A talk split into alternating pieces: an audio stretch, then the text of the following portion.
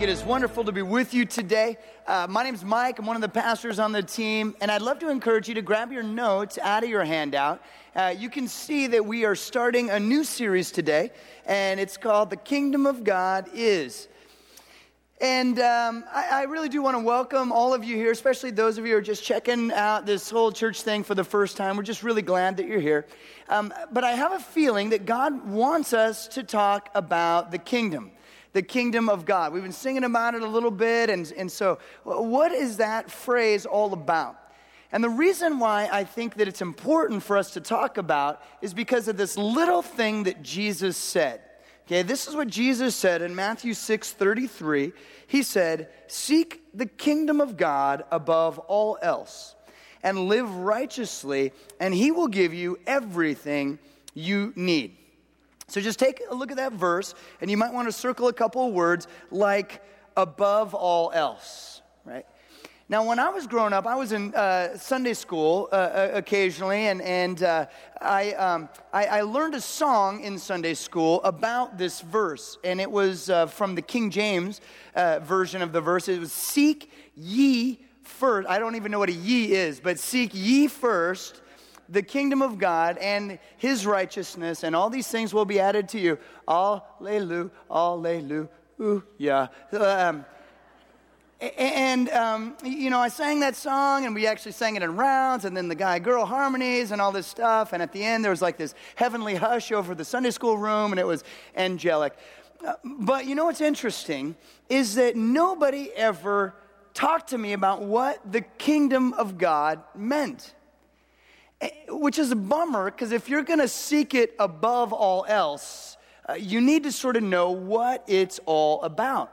And so what I want to do is I, I kind of want to look at the person of Jesus and just see, now what is it that he was talking about, and what is it that he was doing, and, and let's try to get our arms around this idea of the kingdom of God, because if we're supposed to seek it above all else, let's at least know what it is that we're seeking. Fair enough?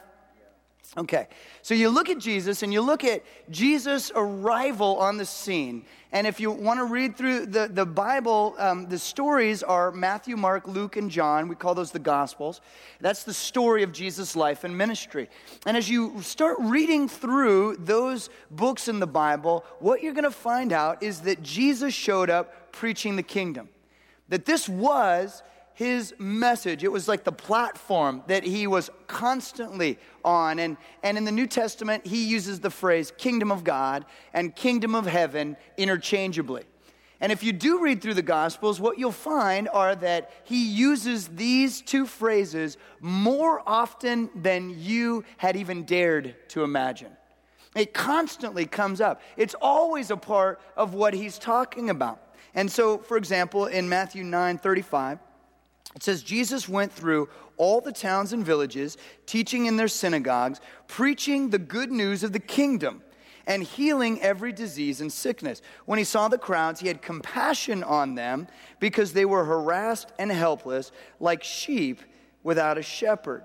And so in this passage, we see a couple of things. We see that Jesus is a man of compassion, and he sees that we're harassed, that we're helpless. He, he has compassion on us as humans, but we also see that his message was the good news of the kingdom, that he's talking about the kingdom, that that's his platform. And, and what he's talking about when he said things like the kingdom of God is at hand, the, the kingdom of heaven is near, he's talking about a supernatural reality that through him, the rule and reign of God had become manifest in this world.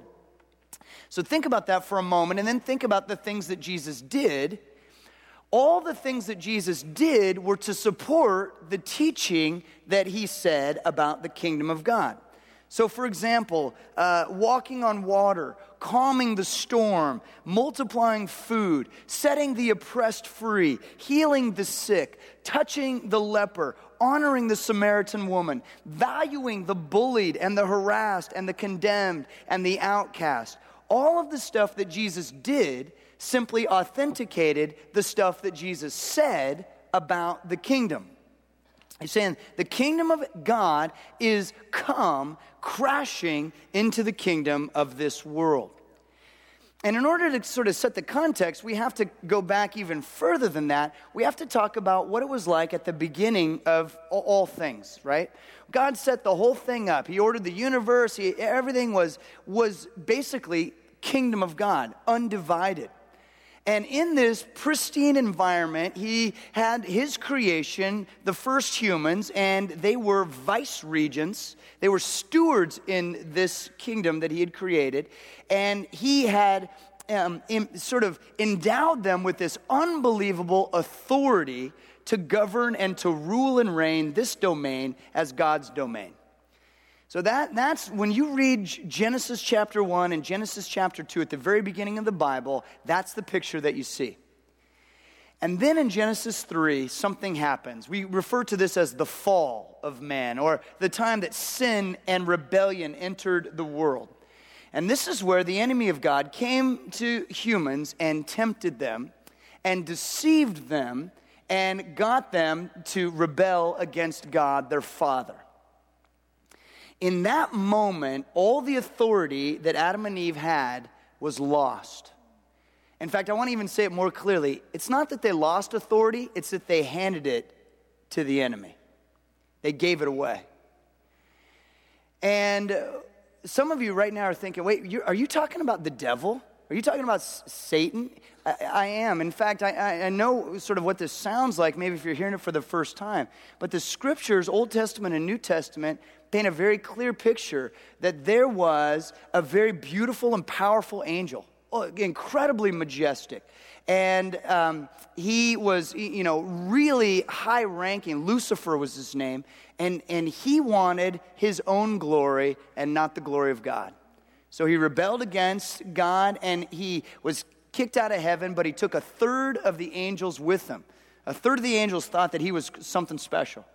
And so they went after him. And, and so the, the, now we see a kingdom divided because humans have now given their authority over to this uh, realm, this ruler, and, and now there's this oppression thing going on.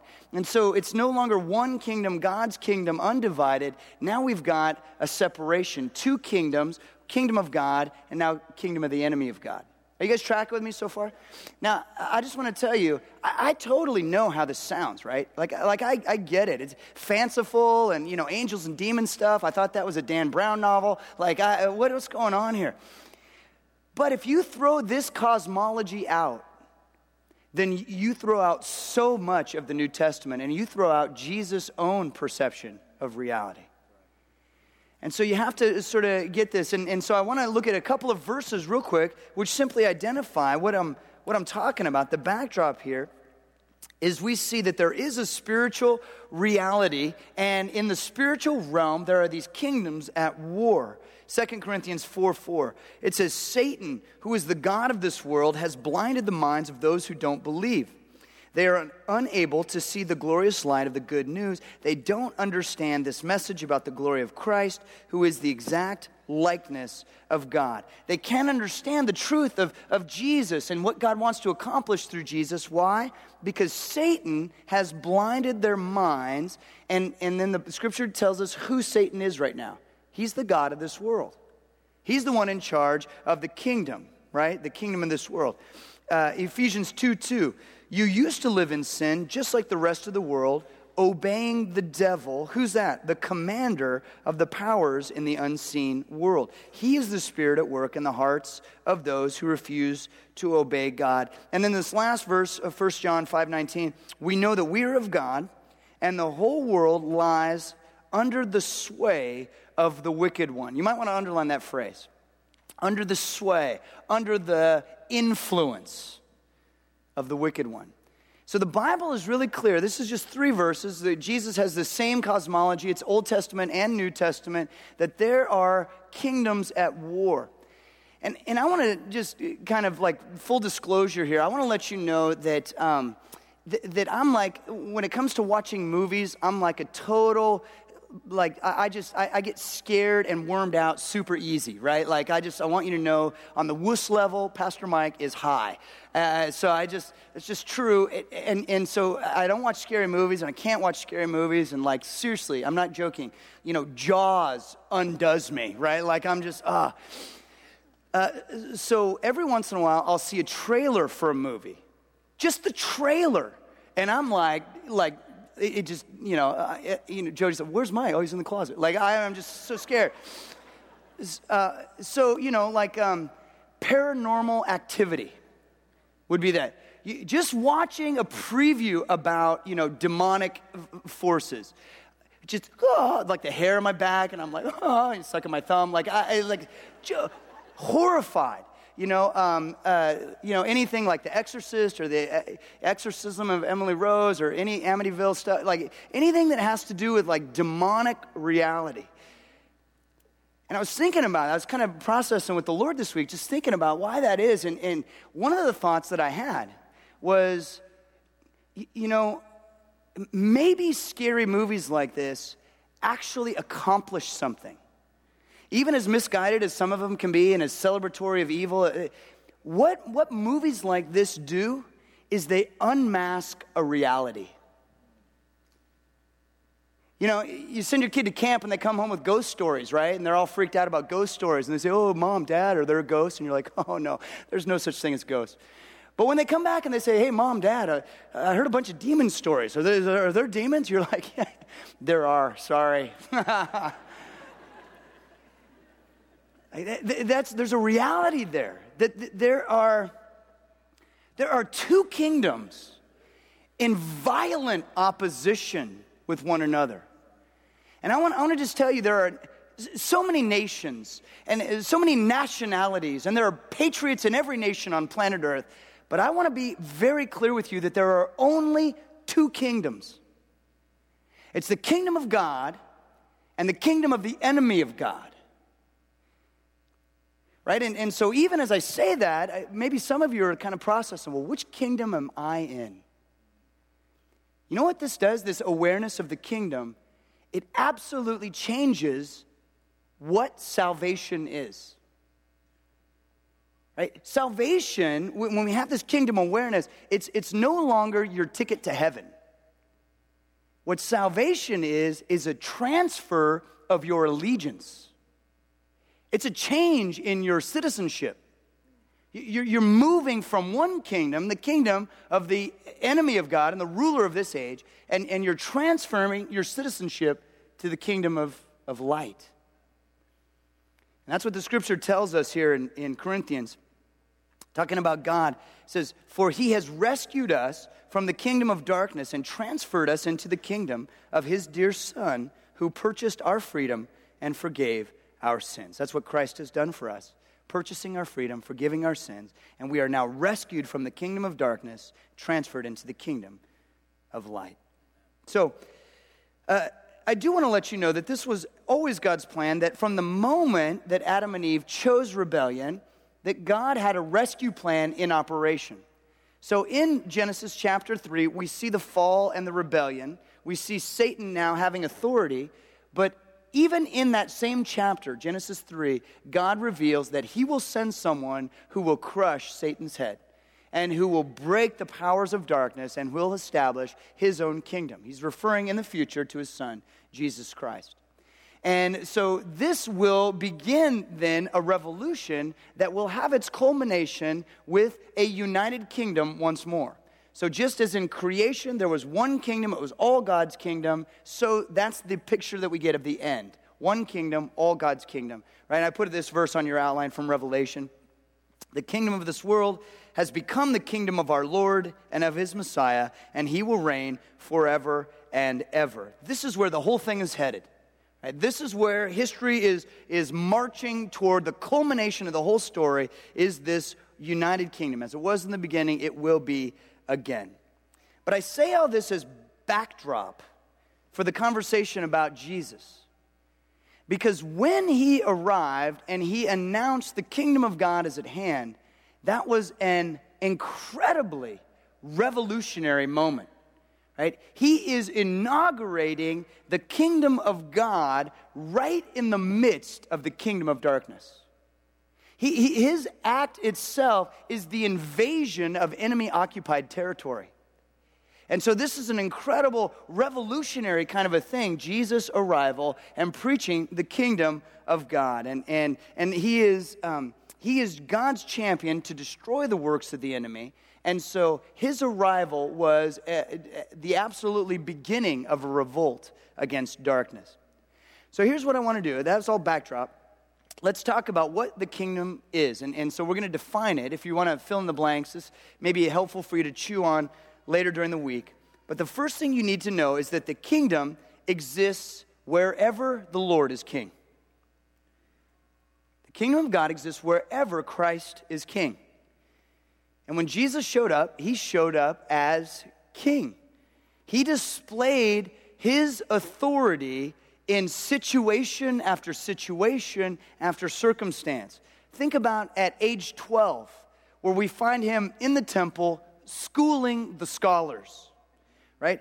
Think about that time when there was an angry mob that was ready to throw him off the cliff, and he calmly walked unscathed through their midst. Or Jesus commanding weather patterns, or resisting temptation, or making food multiply. Friends, Jesus was large and in charge from the very beginning. I even want you to think about the circumstances surrounding his crucifixion. He was in authority even in those moments, where he's the one who dismissed Judas to go and do his work of betraying. He's the one who, when it says he ultimately on the cross, when he died in that moment, he gave up his spirit. I mean, e- even all of the, the, the work of the crucifixion, it operated underneath Christ's authority. No, friends, Christ was and is king, and the kingdom exists wherever he is king. The arrival of Jesus inaugurated his kingdom. But the next thing you need to know is that the kingdom is both now and not yet. It's both now and not yet. And what this means is that as you read through the Gospels, you see that they end not with his crucifixion, but with his resurrection and Christ's promise to come back again. I'm gonna, I'm gonna come back. And so the kingdom has begun, but until Christ's return, it's not gonna be completely manifest. So the kingdom is here and now, but it is not yet come into its fullness. And we know this for a couple of reasons. One is because it's what Jesus taught, right? He taught us, when the Son of Man comes into the fullness of his glory, this is what it's going to be like. And I will come again, and I will never leave you. And, and so Jesus is the one who gave us insight into this. But we also know it's true because Satan is still wreaking havoc on this world, and we're still struggling with sin. All of us are. And so in many ways, we can know victory over sin, and we can know victory over demonic opposition, over disease. The truth is, we're not going to be completely free from that opposition until the fullness of the kingdom when Jesus returns.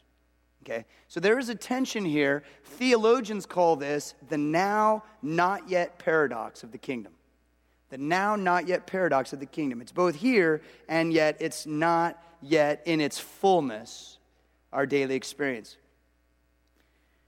And some of this stuff, for, for some of you, this is sort of all known. You kind of, yeah, I agree with this. It's sort of what I see. But a question comes up, well, how come we don't yet, like you and I, in our journey, how come we don't live with a, a real clear expression of the kingdom of God in the here and now? Like, wh- why is it that we so often get confused or discouraged or doubtful? Why is it that, that in the midst of our daily life, we just don't see the kingdom clearly? And the answer to that question is because there is still an enemy at work. There is still the enemy kingdom that is constantly trying to invade our psyche, constantly trying to delude us, constantly trying to keep us subdued. Oh, no, no, no, don't, don't worry about the kingdom of God stuff. Yeah, you just take, you know, you just take care of yourself, and you just make sure that you're, you know, you got enough, you know, whatever, I don't know, you'll play in the fridge. Like, you just, you, whatever's your deal, right? You just, you just kind of relax. There's a movie that came out uh, several years ago called The Truman Show. I don't know, just by show of hands, how many ever saw The Truman Show? Jim Carrey? It's like one, you know, it's it's a, it, it itself is a paradox. A great Jim Carrey movie, right? Like, that's uh, awesome, you know. And so Truman Show, the premise real quick is that here's a, it's a television show, but from the time that, that Truman's born, he's like adopted by the studio, and his whole life, he's lived in this fabricated reality, this huge geothermic dome, which is basically like a beautiful, well-orchestrated cage for Truman. Cameras everywhere, and he's the only one living an authentic life, and everybody else is fake and only there for as a prop. And But he starts to get suspect that there might be a larger world, that maybe the world that he's in isn't the only thing there is. And and so he tries to escape, and some of you know he tries to drive out, but then they, you know, shut down the roads and whatever, and then he tries to sail out, and of course then they make a big storm come and the whole deal. And but he sails through, he's absolutely determined, and and he sails far enough to where the prow of his boat goes through the wall of the dome, you know, painted sky blue, and and he's, oh man, there's the end, you know. And he looks over, here's a set of stairs and a little exit sign. And so he, he, he walks up the stairs, and suddenly the creator of the show begins to speak to him, out of the clouds even. And he he basically says, Truman, there's no greater truth out there than there is in the world I created. Truman, why don't you go back home? I've orchestrated everything for your comfort. You go back home. There's nothing outside of my world, or nothing out there. My world's all you need. And the reason why I bring this up is because I want to tell you, those are the words of the enemy. Those are the words of the enemy kingdom to you, even now. Some of you are wrestling with this. This it just sounds so far-fetched. Two kingdoms. The enemy's speaking to you. Ah, you don't need this kingdom of God stuff. No, no, my world's all you need. You just go back home. You just take care of yourself. You just make sure, you know, pleasure and, and enough money and material stuff. That's all you. Do you see? It's so insidious. Now, I want to be really clear. The enemy of God is a defeated foe, okay? He, he is defe- he's lost the victory. He's lost the battle. Uh, it's already written. Uh, but he's... He's um, he, he he wants to keep fighting. He's guerrilla warfare, right? Uh, the analogy I want you to have in mind: have you ever been to a pool party and you see the a big guy um, and and and they've uh, pushed him into the pool, and and and he's fighting them, right? And they they pushed him, and on, he's on the edge, and you can see his weight's going to go, and he's gonna he's gonna fall in, like it's over. But he's going to take as many people with him as possible, right? Like he's just going to grab him, pull him in. That's that's the enemy, right? He's defeated. He's going down, but he's going to take as many people with him as possible.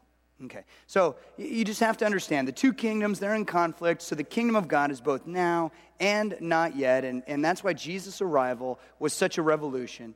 The next fill-in here is that the kingdom is revealed or made manifest by those loyal to the king. By those loyal to the king. So, um, so look at these words from Jesus.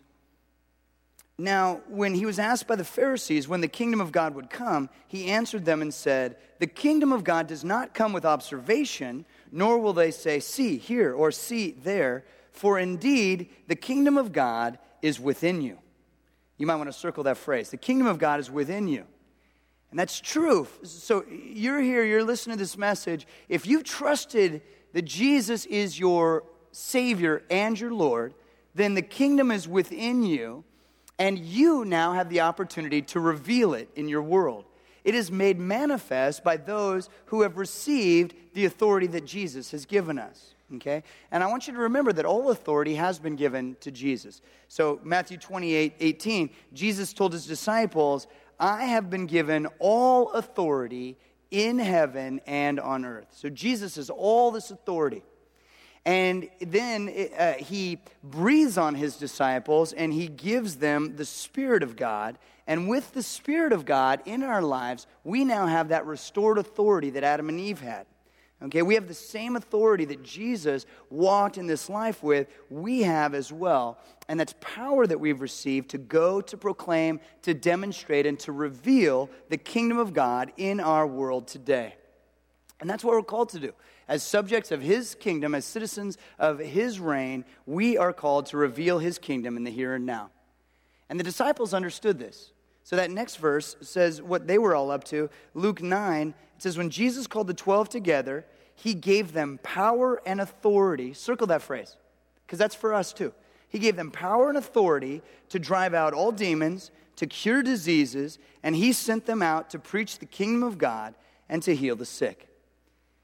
And so we've been given that same authority. It's by faith that we would live as citizens of God's kingdom, revealing his reign and his rule today. Now, I want you to think about that for just a moment. You have more authority and more power, infinitely more, than you thought when you walked in here today. So what are you going to do with it? What, what are we to do with power that gives that Christ gives us? What are we to do with the authority that we have because his Spirit dwells within us? Well, Jesus gives us a beautiful picture of that. This is in the Gospel of John. It says, Jesus knew the Father had given him authority over everything and that he had come from God and would return to God. So he got up from the table, took off his robe, wrapped a towel around his waist, poured water into a basin. Then he began to wash the disciples' feet, drying them with the towel he had around him. All authority was his. How did he use it? To serve. Okay. Friends, that, that is our calling. That's our model. That's what we're to follow. We've received authority and power. Now we're to use it to serve and to share the kingdom, to live with Jesus as our king, to bring healing where there's hurt, to bring hope where there is none, to bring balm where there's pain, to bring love where there's been rejection, to wash dirty feet. And so as we go through the scriptures, we see, right, that there's this full, full picture, that the kingdom is near, and it's at hand, and it's among us, and it's here within us, and it's now, and it's not yet, and it's coming when the king returns, and it will be when the day of the Lord arrives. And, and so Jesus is constantly revealing this now and not yet. Nature is constantly inviting us to participate with him and reveal the kingdom, make manifest the kingdom in the here and now. But the thing that I love most about the kingdom of God is that the kingdom is unexpected treasure. It's unexpected treasure. We cannot value it adequately, and, and it will always be absolutely unexpected. That, that we, we would never have planned the kingdom to be what it is. And so Jesus says in Matthew thirteen forty-four, the kingdom of heaven is like treasure hidden in a field, which a man found and covered up. Then in his joy, he goes and sells all he has and buys that field. I don't know if you heard about this story. It's a current event. Uh, about a week and a half ago, a gal named Gloria McKenzie won the Powerball lottery. It was worth five hundred ninety million dollars, uh, the most ever for a single lottery winner. Um, she she looks thrilled, doesn't she? She is absolutely excited. Now, um, she opted for the lump sum payment, which meant that she got three hundred seventy million dollars. And after taxes, uh, she put in the bank about two hundred seventy-eight point two million dollars, uh, which not that bad, you know, as an eighty-four-year-old. I'm thinking that she doesn't need to be quite as frugal uh, with her life anymore. Um, I, I do want to say this, friends. Now, I refuse to judge you if you do play the lottery, but neither do I endorse your playing. Um, you do need to come up with a better retirement plan than the lottery. And if you do happen to win, you know, uh, tithe. Uh,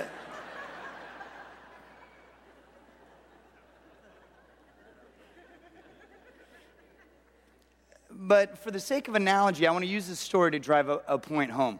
You see, I want you to think about Gloria and and and just this completely, you know, hoped for but unexpected way. She took a dollar and it turned into two hundred seventy-eight point two million dollars. Right? She, she, she gave a little bit and made this transformative trade with it, and it was an unexpected win. And in the same way, that's what Jesus is talking about with this with this little analogy here. He, he's saying this about the kingdom. He's, in, he's inviting us to make this transformative and unexpected trade.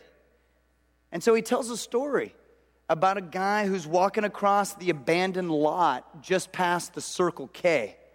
And it smells like stale beer and urine. And it's got some newspaper stuck to a barbed wire and a crumpled Red Bull can in the corner. Some teenagers have been riding their B M X bikes along it. You can see their old tracks. And, and the lot has nothing to look at, no intrinsic worth. But as he's walking across, he kicks at an old log, and it makes a thud. And so he begins to clear some of the dirt away, and he finds that there is a box buried filled with treasure. Stacks and stacks of cash, fifties and hundreds. And he does a quick mental calculation and comes out around two hundred seventy-eight point two million dollars. Now, he knows the law. He knows that whatever's found in a field belongs to the owner of a field. He's thinking, I got to buy this field. And he looks, and it happens to be for sale. Uh, it's been repoed, and it's bank-owned. And he thinks, oh, my goodness, it's this is my opportunity. But he doesn't have any money. He doesn't have anything saved up. And, and so what he decides to do is he decides to begin to sell everything. He sells the two-bedroom condo he's been living in. He sells his old Toyota. He sells his snowboard and his scuba gear that he hasn't used for a while. He holds an estate sale, sells all of his possessions, everything he had previously valued, the tuxedo he wore to prom, his silverware, his Star Trek memorabilia collection. He sells it all. And his buddies are mocking him. They're saying, what are you doing? You sold your camera, your catalog of U two albums. You even sold your gold tooth. Just to buy that junk piece of land? Have you lost your mind? And he just smiles because at the end of the day, he has exactly enough to buy the land. And so he pays for it in cash. He has the deed in his hand. The deal has gone through, and the field and everything in it are his. Even though the purchase of that field cost him everything he had, the value he received from it was infinitely greater. And that's what Jesus is saying about the kingdom of God. The world says it has no value. The world says, why would you be wasting your time working for the kingdom, sacrificing for the kingdom, giving for the kingdom, praying for the kingdom come? But we know, we citizens of God's kingdom, because we've seen the value. We found the treasure. There's nothing like it anywhere. And I want to say this because the analogy falls short, but the kingdom of God is not just more. It's not just quantitatively more. It's qualitatively better. And so the trade, it's a no-brainer for us. Another analogy Jesus says in Matthew thirteen, the kingdom of heaven is like a merchant in search of fine pearls who, on finding one pearl of great value, went and sold all that he had and bought it. It just blows him away. As an expert, he already knows the value. And this thing is of such great value, it's worth all he has. You see, Jesus is able to recognize that he's been given all authority in the universe, and so he chooses to wield his authority how? By serving, by loving, by sharing. That's treasure in a field. That's pearl of great price stuff. It doesn't make any sense to somebody watching. Story of one of our partners, John Thomas, who serves in South Africa. He works in a township called Overcome Heights.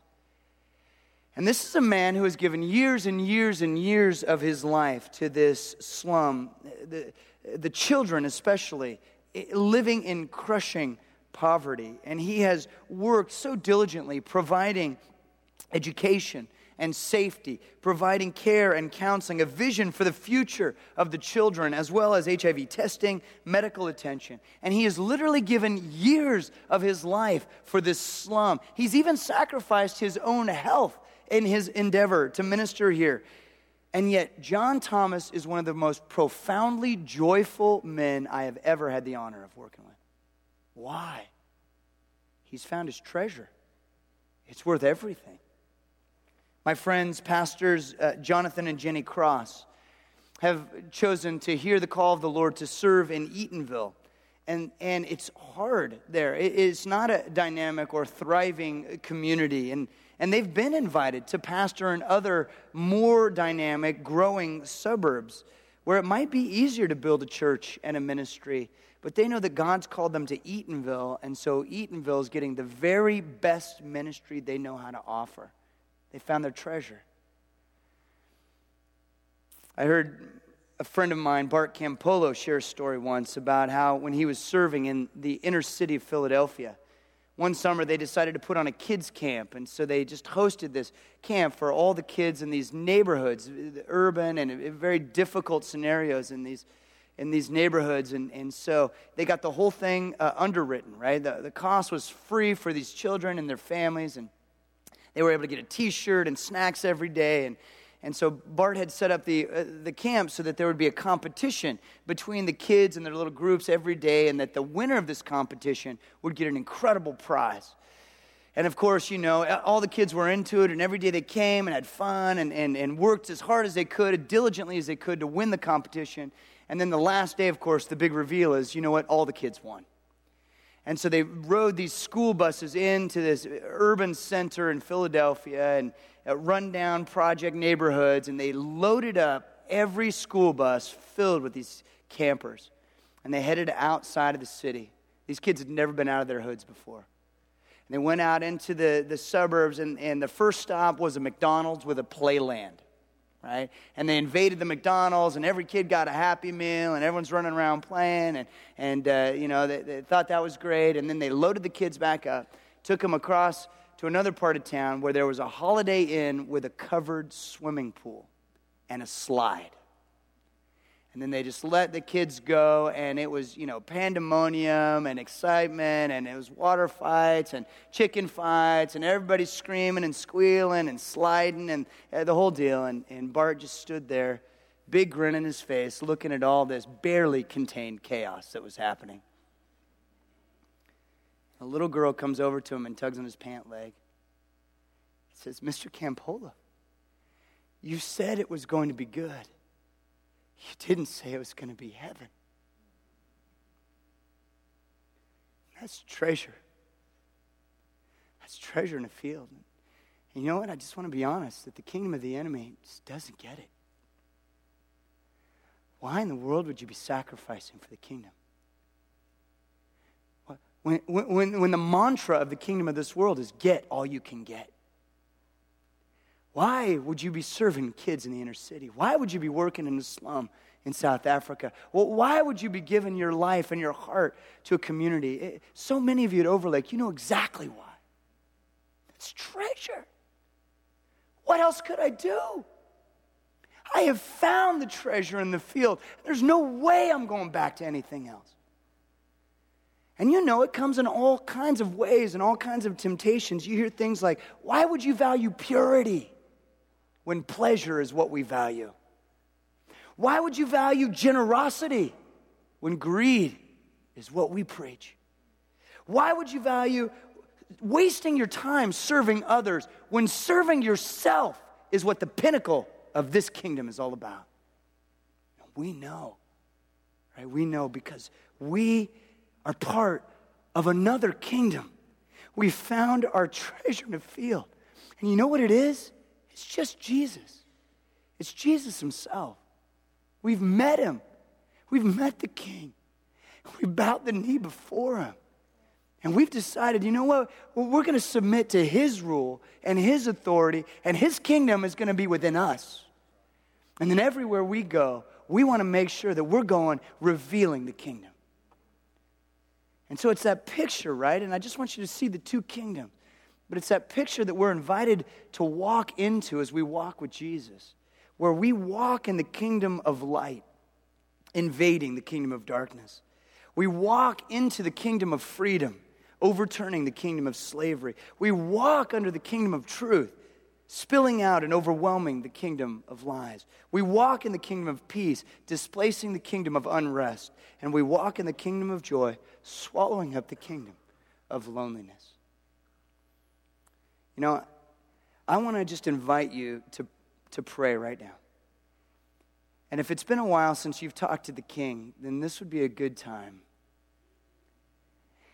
And you know, we're instructed in, in the New Testament by Jesus himself that we're to pray, Lord, your kingdom come.